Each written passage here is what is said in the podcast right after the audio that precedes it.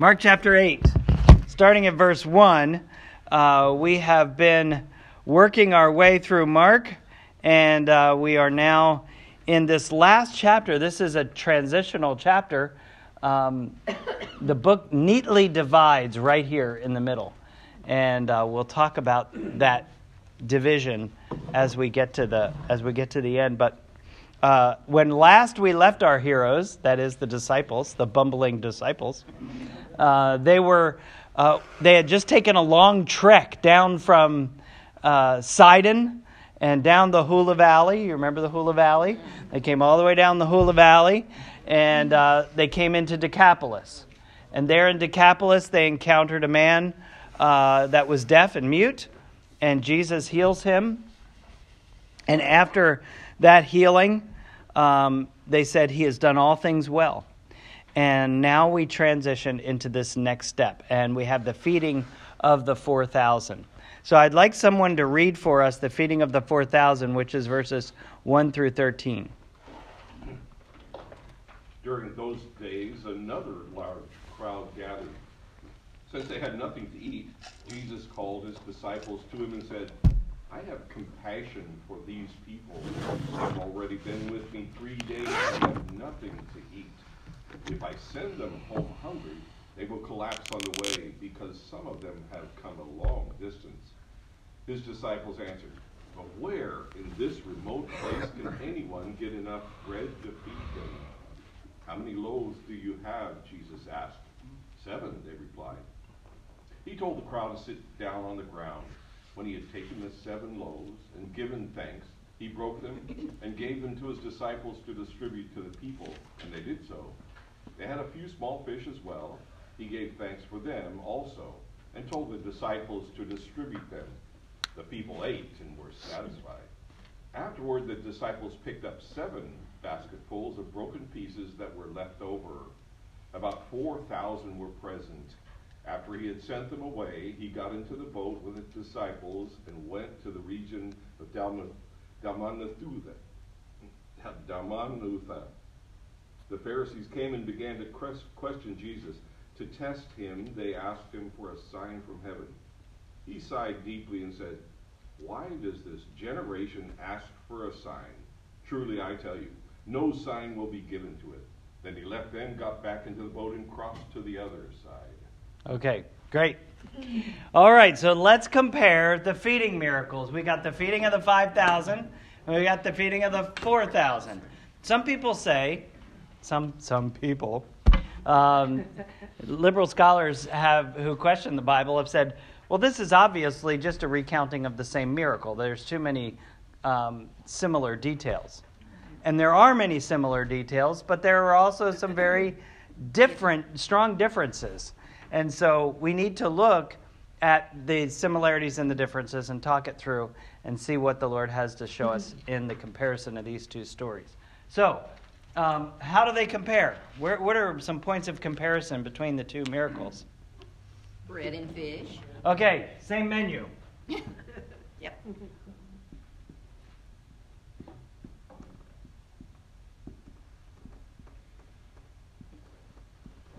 What else?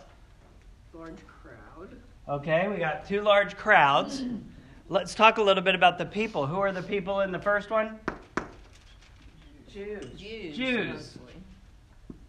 And who are the people in the second one? Probably Gentiles, because they're Decapolis. Right, Gentiles. Okay, what else do we have?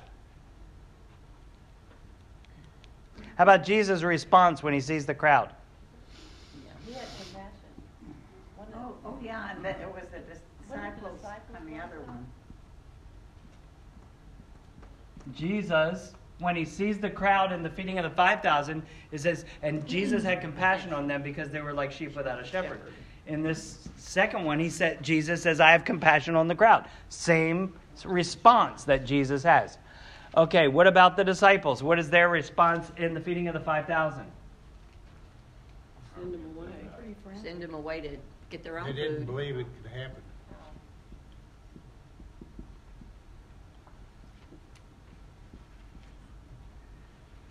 Okay, so the disciples recognize the need.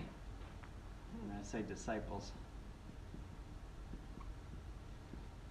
The disciples recognize the need.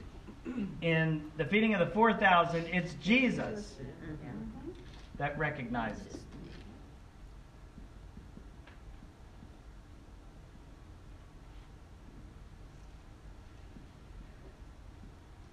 And one they sit on the grass and the other they sit on the ground. Okay? Well, they both sit on the ground. Um, they sit together in groups, so the seating is similar, but we have more specific information. Remember here it was they sat groups Of Fifty and a hundred. groups on the green grass. Here they sat on the ground.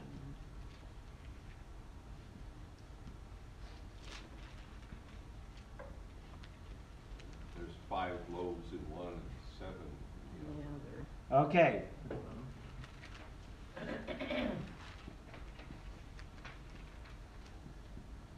Leftovers over here, you have 12 loaves, and leftovers over here. seven. Seven. Seven baskets. Mm-hmm. Okay. How does how does how do they how does it end? They were satisfied. They were satisfied. And then, on both of them, they immediately got in a boat.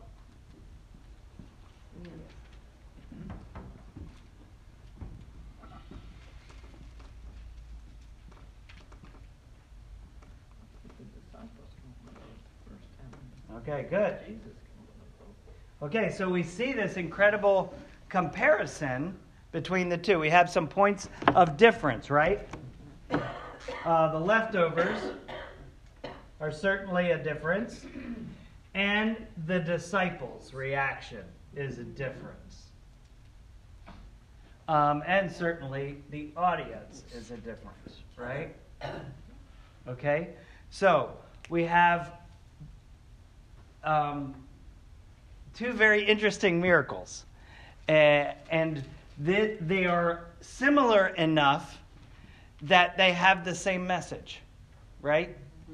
Jesus comes to feed the 5,000, and we talked about how important this miracle is because it was the messianic miracle, right? Because God gives bread to his people, just like Moses gave bread to the people. So the storehouse of bread in heaven has been opened up. This was something that clearly states the Messiah is here. They expected the Messiah to come. The green grass, our, our shepherd is here, right?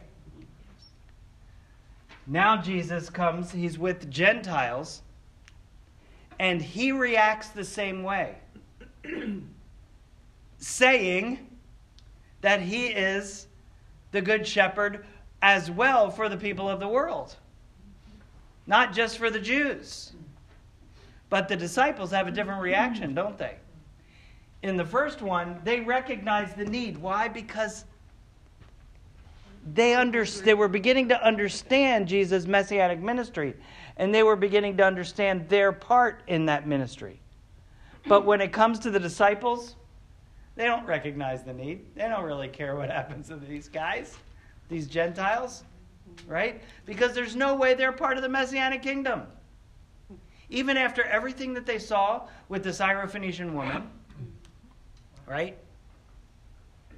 And Jesus goes through this whole process. The miracle happens again in their hands as they distribute the food to all these people, but yet they don't really get it.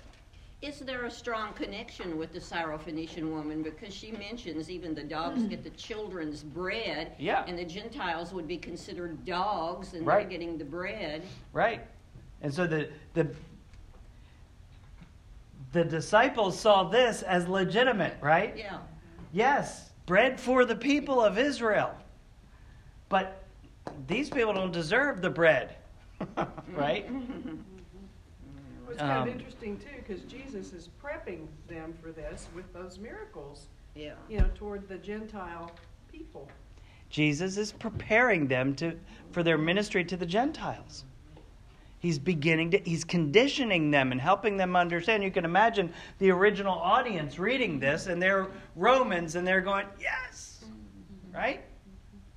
This is for us as well. He came for us as well. Yes. The, the, the disciples had seen him not that long past feed five thousand. They say, where are we going to get enough bread? exactly. Yeah. It's like, come on, guys. Right?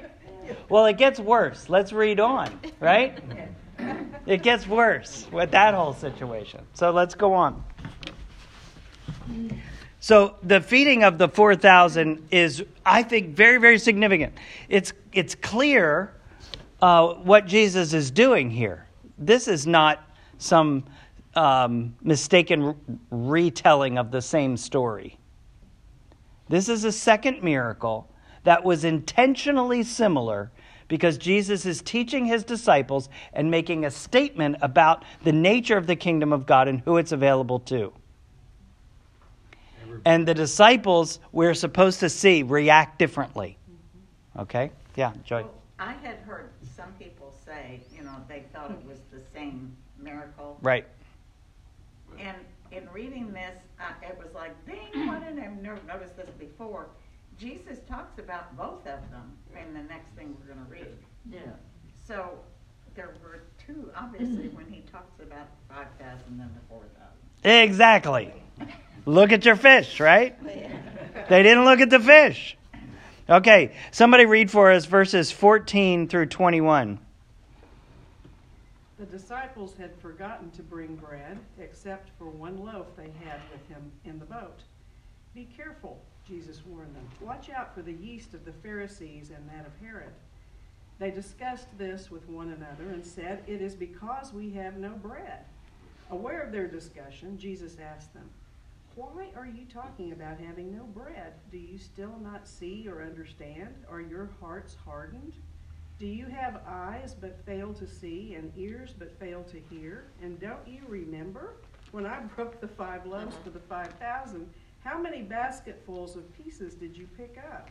Twelve, they replied. And when I broke the seven loaves for the four thousand, how many basketfuls of pieces did you pick up? They answered, Seven. And he said to them, Do you still not understand? Okay. I love this passage.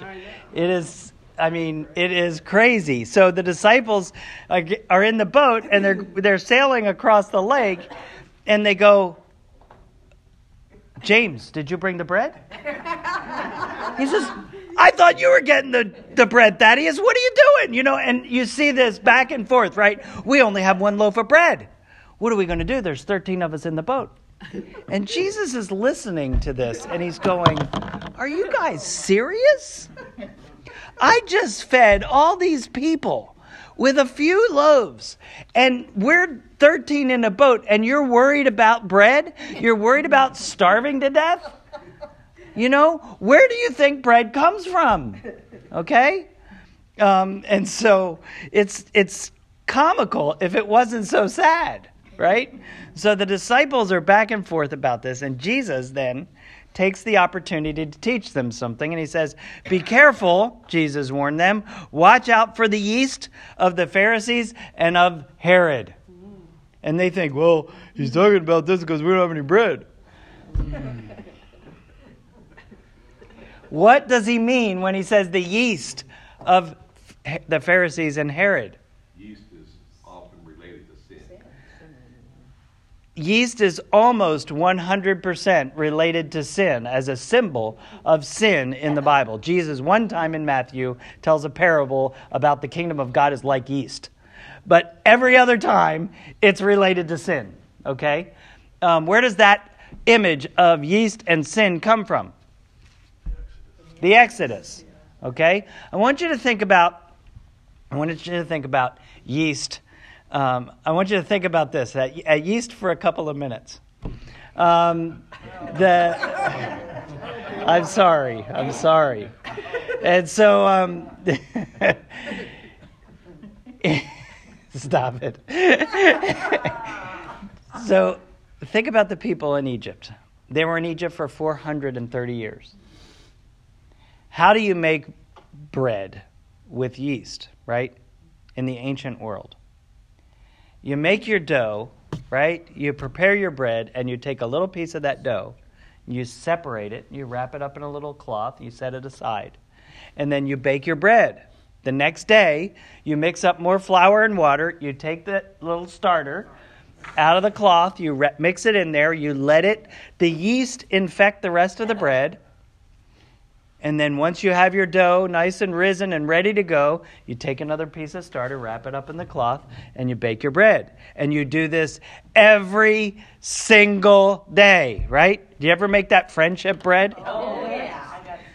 And it, yeah, you get sick of it, and and you can't get you can't kill it, you can't give it away. Nobody wants it.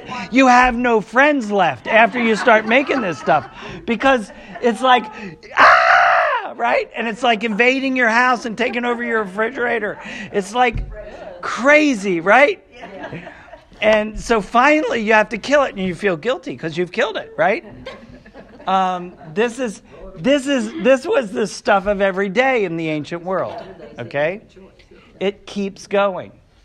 So this yeast is a perfect picture not only of the sin, but of the sinful culture, the sinful system of Egypt. And so when God says to Moses, "Leave Egypt in haste, and don't don't let your bread rise. In other words, allow the strain of bacteria that has been your yeast for 430 years to die because we're starting over. You see that? It's really quite a powerful picture.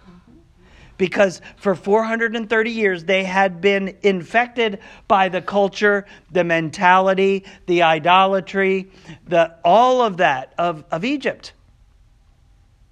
Egypt was the most powerful nation in the world, right? And it was enticing. It was enticing for them, right? They Egypt were the they were the winners, right? They were the winners on the world stage. And we're just a little tiny slavery group being enslaved by the Egyptians, but you can't help but admire them, right? And God cuts that culture away. Jesus is saying, be careful of the yeast of the Pharisees and of Herod. They are the shepherds of Israel. And you are the new shepherds. Don't allow their yeast to infect you. Don't allow their leadership culture, which was self centered, to affect you. And here you are on the boat arguing about bread for yourselves when you didn't want to feed the Gentiles that we just left. Right? See what Jesus is saying? It's powerful. And they're going, Is it because we don't have any bread? They just missed the whole thing. Yeast is also very symbolic of sin. Yes. That, uh, you know, it's hidden, it's inside you, and it works just like the yeast works in the dough. You don't know how it does it, but it grows and spreads. Everything and, and, uh. It's pervasive. Same thing. It's, it's, Satan is inside us and we have to fight him all the time. That's right. That's right. Every day I Yep. sin. At yeast a little bit. Some days more than others. Some days more than others. So, um, Jesus, Jesus gets frustrated with these guys. You know, you can understand. Aware of their discussion, Jesus asked them, Why are you talking about having no bread?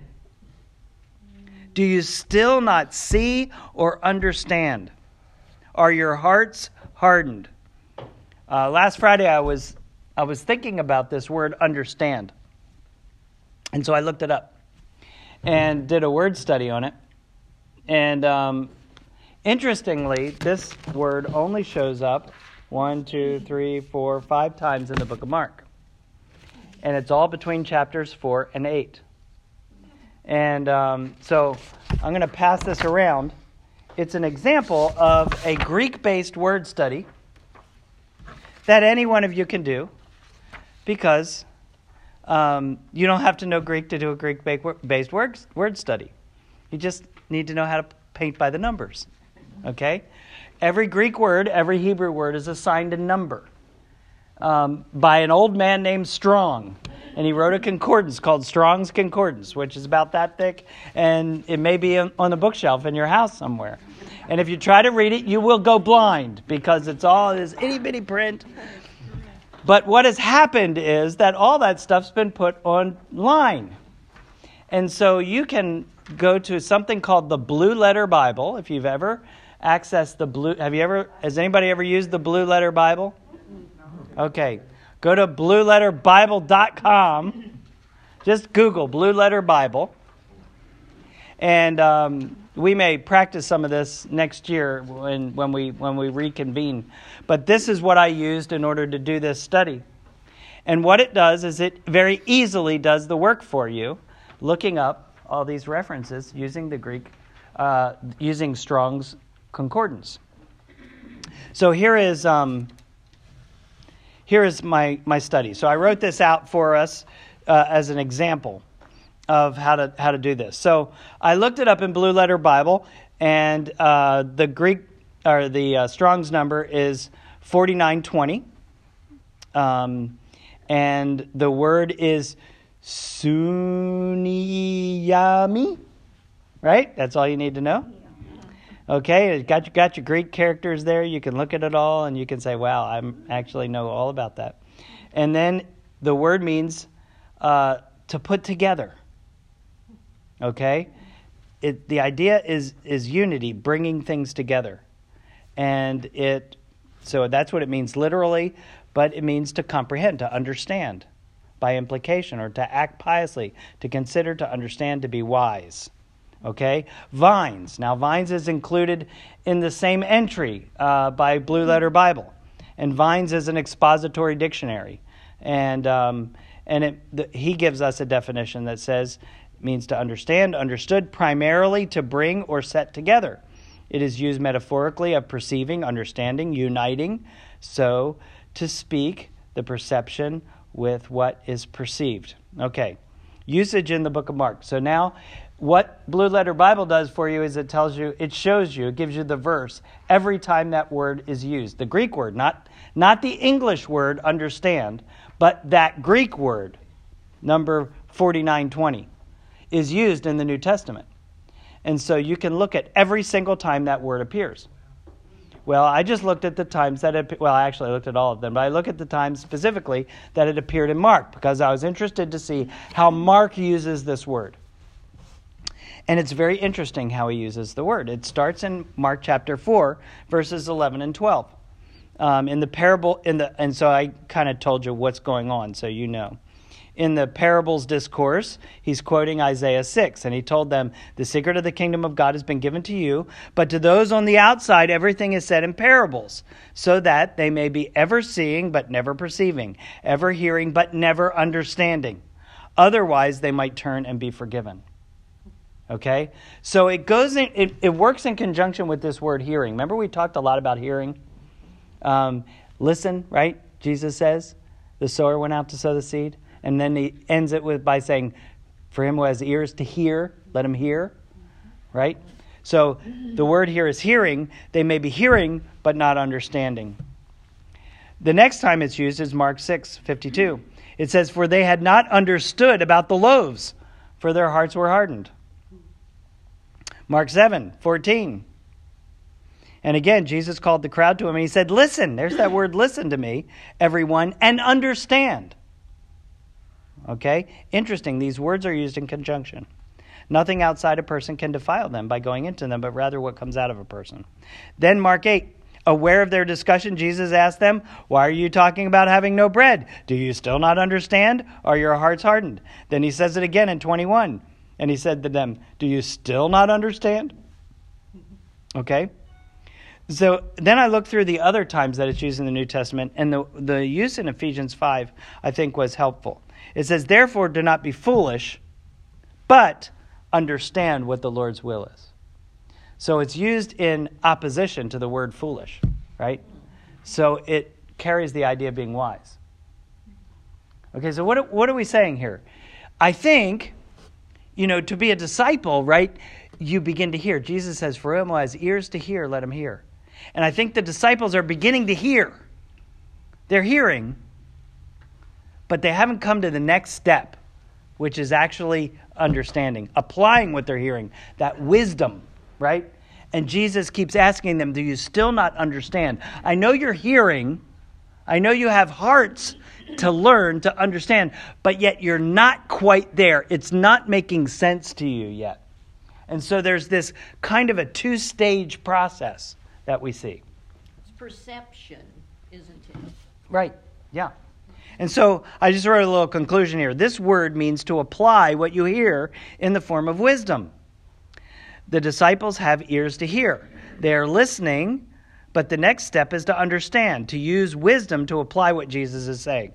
They're not there yet. This is understanding. Uh, it is this understanding that results in repentance and forgiveness. That's what we saw in Mark. Be ever hearing, but never understanding. And it, otherwise, you might turn and be forgiven. Turn is repentance, right? It, it has not all come together, right? Which is part of the definition for the disciples yet. This seems to frustrate Jesus, but that's supposed to be but, not be. But he doesn't give up on them. Okay? So, this is an example of how to do a Greek based word study. Just to think a little more deeply about how a word is used in, in the book. Well, you know, in this Mark eight seventeen, he doesn't say here, he says see. Yeah, I mean, which is a little different right. take on it. And isn't it interesting that the last two miracles we have in this first section are hearing and seeing? Do you think that's by accident? No. All right. So let's go on because we've now got to go to math class. Um, Jesus says in verse 18, Do you have eyes but fail to see? Do you have ears but fail to hear? And don't you remember when I broke the five loaves of the five thousand for the five thousand?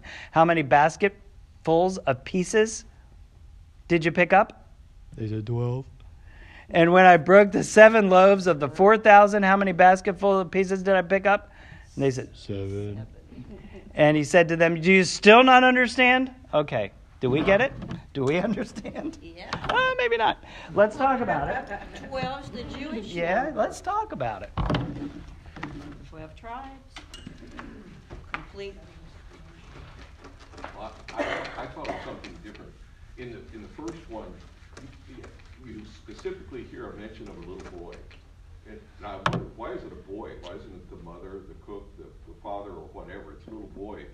Maybe he's an orphan or whatever. And there's twelve baskets left over. The next one, it just says seven loaves. Was that seven different people?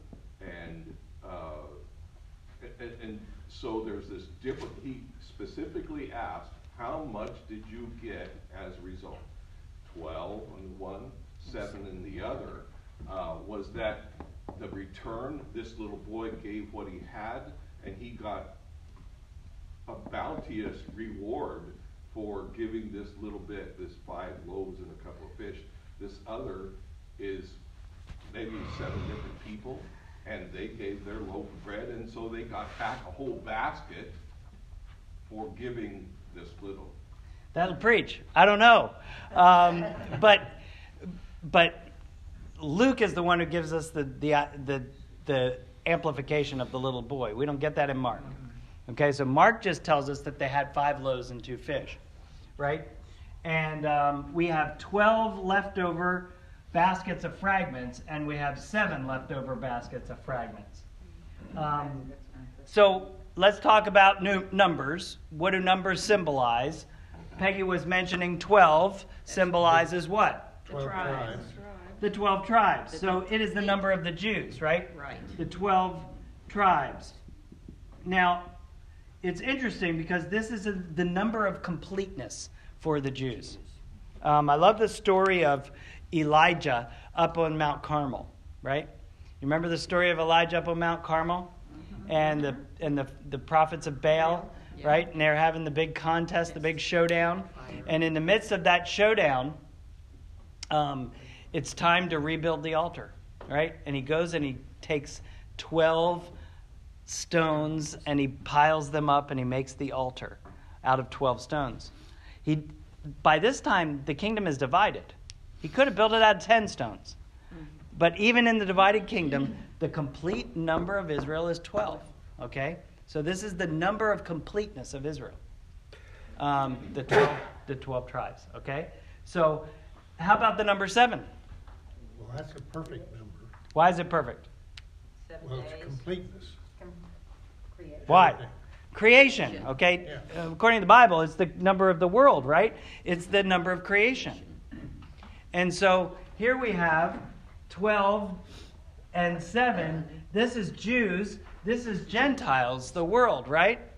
And so 12 baskets full of fra- fragments and 7 basketfuls of fragments equals the kingdom.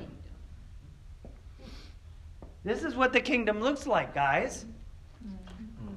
The kingdom doesn't the kingdom isn't made up of all the Jews. You see, that's where you're wrong. You've been thinking that the Messiah comes and all the nation of Israel, all of the Jews will be a part of it. They're not. There's going to be a complete number of fragments. A complete number that God will call from among the Jews. And then there will be a complete number that God will call from among the Gentiles. And that is what the kingdom looks like. That is the composition of the kingdom. Now, there's another element here, a linguistic element. Jesus uses two separate words, two different Greek words for basket in this passage. This word is is kophinos, and this word is spurus. Kophinos is a little Jewish basket, and spurus is a big Greek basket.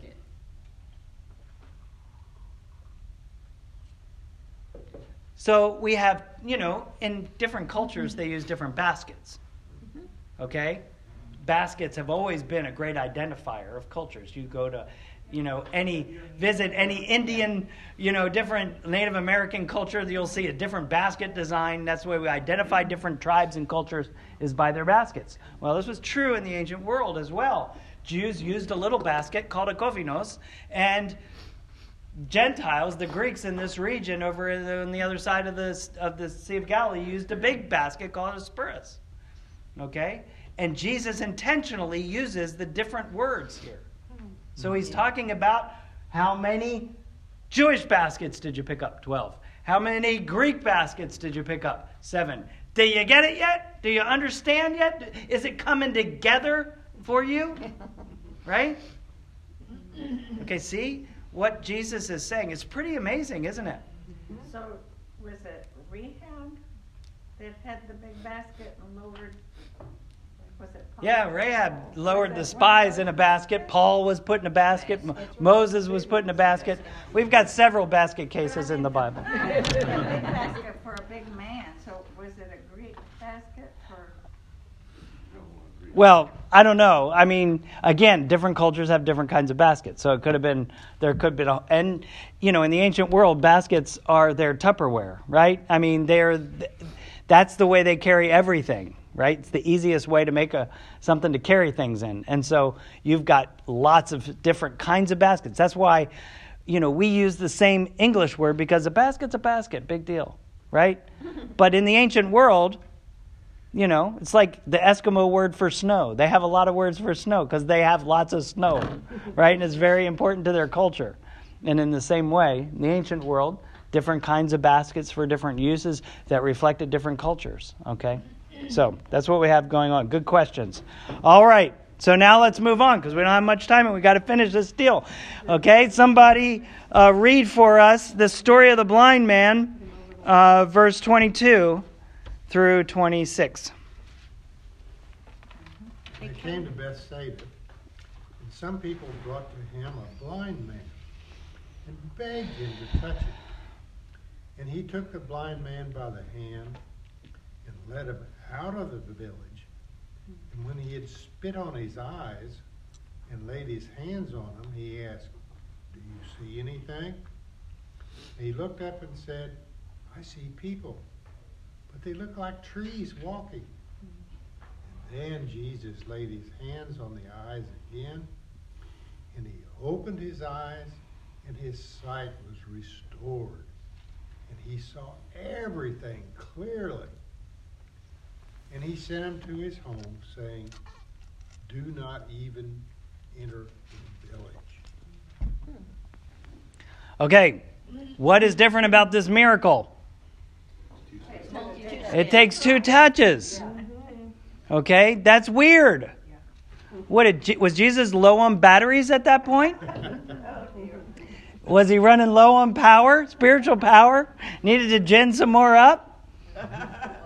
I mean, it's a it's a strange detail. And so as we read it, we have to file that away and say, why? Why does that happen? Okay? Um, I want to come back to it because it's, I think it's very significant.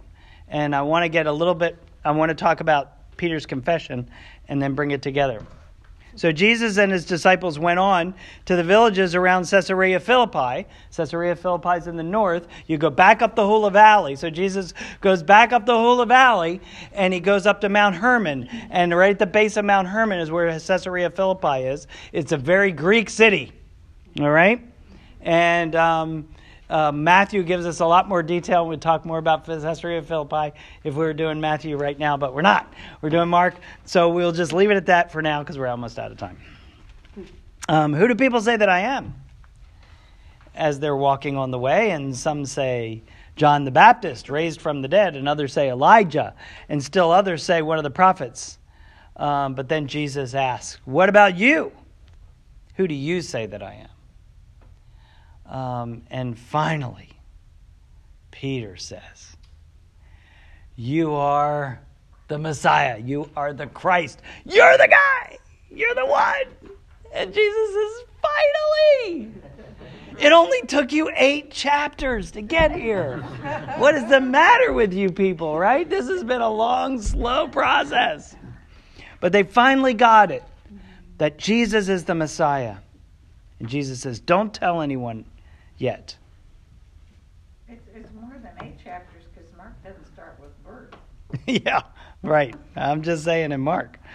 Um, and so then Jesus, now listen to this transition, verse 31. Then he began to teach them that the Son of Man must suffer many things and be rejected by the elders, the chief priests, and the teachers of the law, and that he must be killed and after three days rise again. He spoke plainly about this. So, do you notice a change here? A transition? Oh, yeah. Up until this point, Jesus has never said anything about his death. He's never said anything about going to Jerusalem. He's never said anything about this being rejected by the chief priests and the teachers of the law in Jerusalem or being killed, certainly. Right? And he's speaking very clearly, very plainly to them. Okay? What do we have going on? It's like it builds to a climax, and they go, Peter goes, Yes, yes, you're the Messiah. We see it now, and then all of a sudden, there's that downhill plunge. Right. So let's take a look. We've got Mark 1 through 8, and then we have Mark 9 through 16. The book divides right here. Up until now,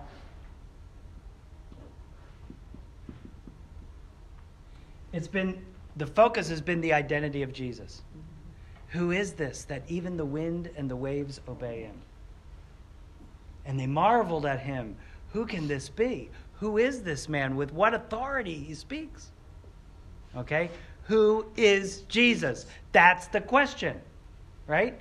What is his identity? We come to the climax, the end.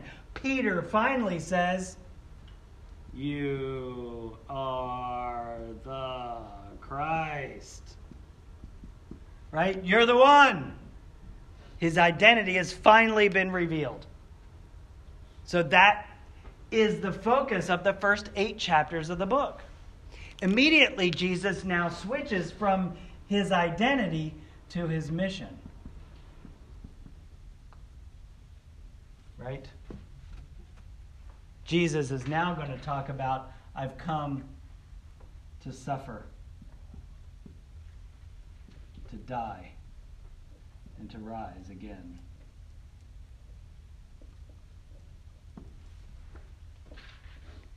Okay? So the, the focus of the book now changes.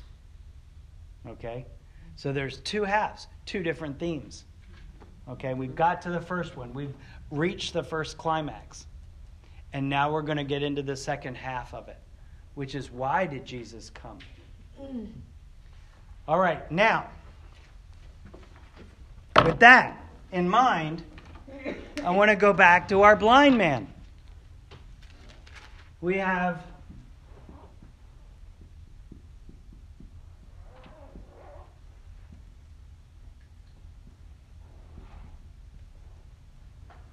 we have first touch and second touch. After the first touch, what do they say? What does the blind man say? Trees. He sees objects, but they're not clear.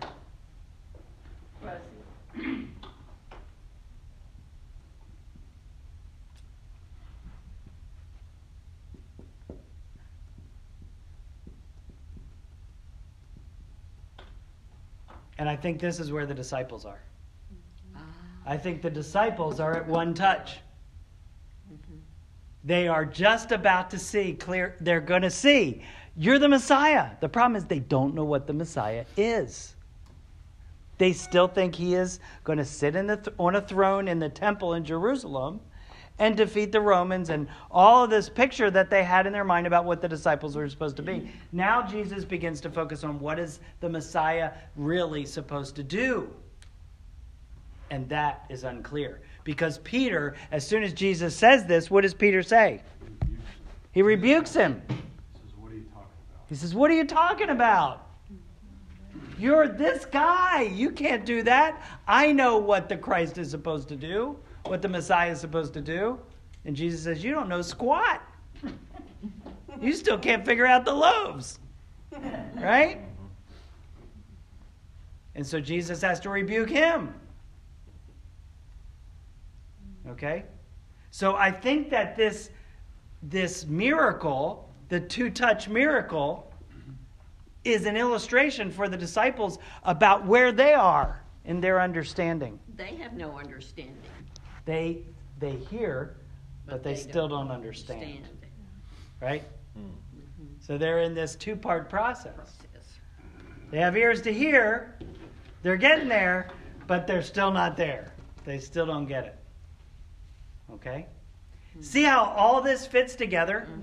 You see how incredibly, amazingly composed this book is? You know, we think, oh, it's just a random assortment of fables that have been, you know, compiled about Jesus' life. No! Mm-hmm.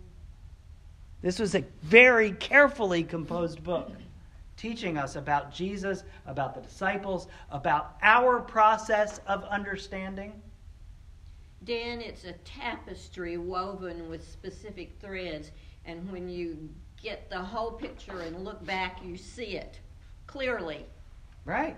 Because if you get up close to something, some types of artwork or tapestries or things, you can't see the picture because you all you can see are the colored threads. But you get back and you get some perspective and you go, aha, now I see the picture. But the point is, you have to keep asking the questions. Question. When you come to these things like this two touch miracle, you're saying, what is going on here? This does not fit the pattern. There must be a reason. What is the reason? What's going on in the broader passage? Why would Mark include this miracle here? Why does he choose this miracle to tell here? And when I say Mark, I really mean Peter, because this is all a composition of Peter's sermons. Peter, I can imagine Peter telling these stories together. And then Jesus healed this blind man, and he touched him twice, and we didn't understand why. But then we realized because Jesus revealed, we understood who he was, that he was the Messiah, but we didn't understand what the Messiah was supposed to do. And so we still kept thinking in the wrong direction. Right? It, it takes a long time for us humans. You know, I've been hearing these stories, sermons, Sunday school since I was, I don't know, three or four years old. 80 some odd years later. it's finally starting to come together. Right. But I'm not near as bright as the disciples were, but, but even as bright as they were, it took them a long time to get it all figured out. Yeah. Right. And it took the Holy Spirit and it took careful thinking, right? This is this is where meditation comes in. We talk about meditation, right? You know, what does it mean to meditate on God's word? Um, it means to look at it and look at it and look at it, turn it over, and ask the questions of the text. What? I don't understand that. Why? Why does Jesus say this? Why? Why? What's he saying here about the seven and the twelve? What does that mean? What is what were this disciples supposed to understand? Because I'm not getting it either, right?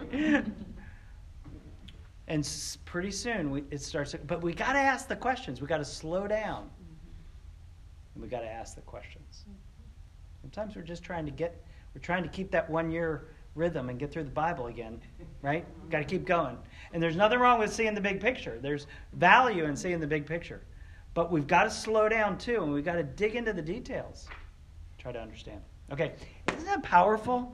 It's exciting stuff. Um, Jesus then talks, he calls the crowds together, and he says, Whoever wants to be my disciple must deny themselves, take up their cross, and follow me. But whoever wants to save their life will lose it. Whoever wants to lose their life for me and for the gospel will save it. What good is it for someone to gain their, the whole world yet to forfeit their soul?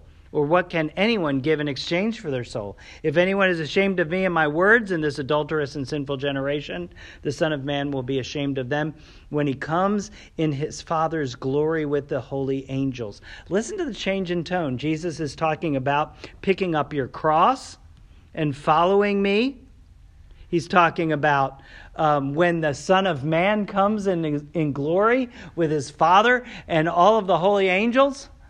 I mean, this is this is some pretty direct Messiah language that he's now speaking to the crowd. Before he was speaking much more cryptically, right? Well, and is this the first time he mentions cross? Because he just before just said, I'm gonna die. Yep. Yes. And so, see this change? Mm-hmm. This wasn't happening in the first eight chapters. This is now happening. Okay, Jesus is well, it's in chapter eight, but it's still going there. You see where this where the shift happens. Okay? Now, interestingly, we come to verse 9, chapter 9, verse 1, and it says, And he said to them, Truly I tell you, some of you who are standing here will not taste death before they see the kingdom of God has come with power. Strange thing to say. Some of you are not going to die before you see the kingdom come with power. What does he mean? What's he talking about? Pentecost. Pentecost. Is he talking about Pentecost? The very next thing we see is the transfiguration. Yeah. Three of them are going to see the transfiguration. Um, is he talking about his return and the end of the age? Right? That's, I think, what the disciples thought Yeah. that they would. It was within their generation, by the end of their generation, that Jesus would return and the kingdom, the kingdom would come and the age would end. So is that why the Jews don't believe that he was who he was? Well, it's Because wh- It didn't happen? Well, no, no, because they don't. They didn't believe any of this. Um, it's why the disciples lived with this expectation that Jesus was his return was imminent. Okay, and I think that's intentional because time is short, and God wants us to be motivated, right? Because we don't know when Jesus is coming back, so we must live like He's going to come back at any moment, right? And Jesus seems to leave this vague challenge out there um, for them. So we'll talk more about that when we come back together in January. Dan,